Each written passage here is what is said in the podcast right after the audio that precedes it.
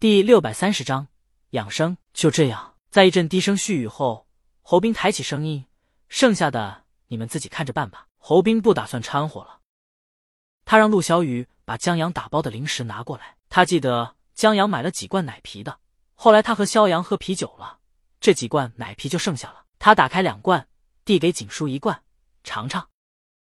景叔没动，他好奇这奶啤属于啤酒还是奶。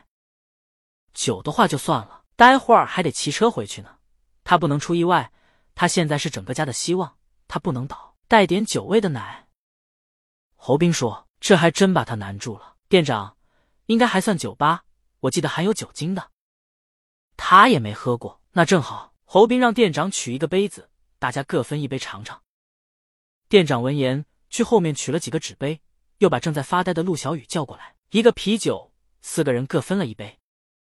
陆小雨喝了一口，他本来挺不喜欢啤酒味道的，却发现这个出奇的好喝，带有奶香气的泡沫，把疲惫一天的心情和身体都抚慰了，让人觉得真好，挺幸福的。也或许因为环境的原因吧，在便利店里，有些人是萍水相逢，见过就不再相见了，但也有些人，他们的出现就好像是的带着某种使命感来了，为了改变些什么，为了抚慰些什么，为了温暖些什么，就像这奶皮也像他的主人。门推开了，加班姐出现在门口，她手里还拿着本杂志。你们在喝什么呢？这么幸福？奶啤。陆小雨还有一点，让他尝尝。侯斌，再拿个杯子，这儿还有。加班姐走过来，把书放桌子上，喝了一口，是挺好喝的。侯斌这时看到了他放下的书，科幻杂志。加班姐，你朋友又有新小说在上面了，你不知道？不知道。侯斌摇头。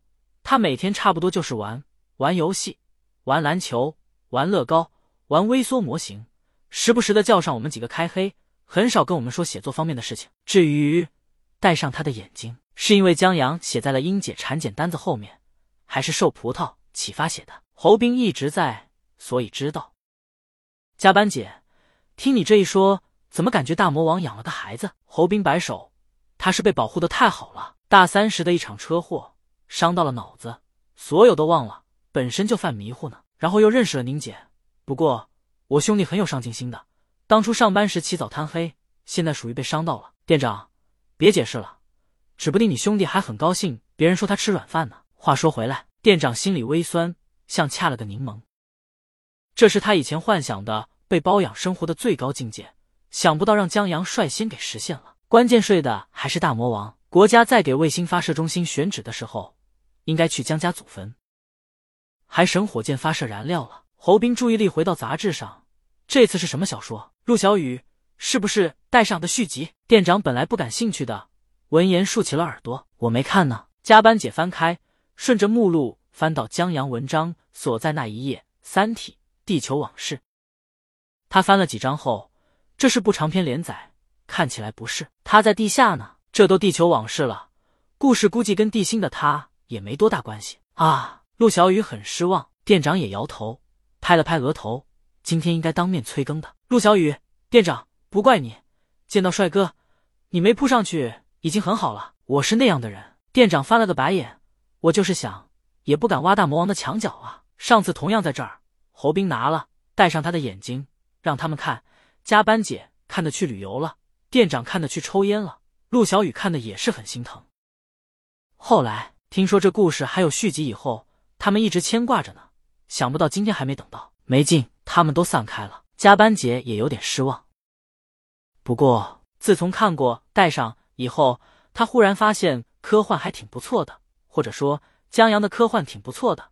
他先后看了乡村教师、阿尔吉农的花束，都被感动一塌糊涂。虽然在看完以后少不了骂两句发刀的江阳，但时间一过，总是忍不住再被虐一把，感觉就跟看苦情剧差不多，但又比苦情剧的虐高级一些。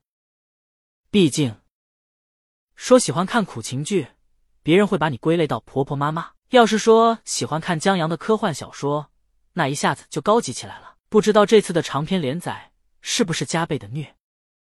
加班姐想想还挺兴奋的，她先去点了份夜宵，要了点关东煮，让陆小雨多放汤，然后坐下边吃边翻阅，努力寻找着虐的痕迹。嗯，很多科学家自杀了，这男主也是科学家，难道接下来要虐他了？想一想就兴奋。只是这些科幻常见的科幻术语对他而言挺烦的，他还是喜欢阿尔吉农那样的简简单单的一个科幻点子，把人感动得一塌糊涂。不过这本书还好了，在这长篇连载中，故事挺贴近现代生活背景，所以一些纳米之类都听过，加班姐知道一二，所以这些不像教师和带上里面的钻地心的术语构成阻碍。他继续看下去，等着男主被虐。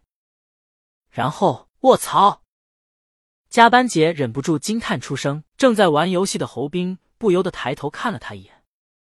至于景叔，这大半夜的偶尔有单子，景叔去送了。加班姐现在被震撼一万年，她学文的理科懂得不多，但这也太玄乎了吧。先是用打台球向他这个白痴证明物理学不存在，接着又用射手和农场主假说直接把他给唬住了。他读书少，别骗他。他感觉这说法好他妈有道理，好刁啊。而且他这些还没消化呢，直接又蹦出一个视网膜上倒计时，把男主虐得不轻。接着科学边界大佬在男主被虐得快疯的时候说了一句，宇宙将为你闪烁。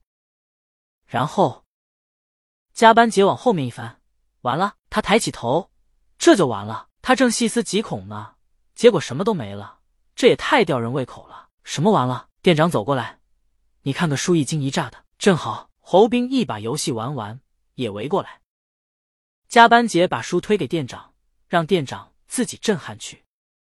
他关心地问侯兵，猴子，你刚才跟大魔王老公玩游戏呢？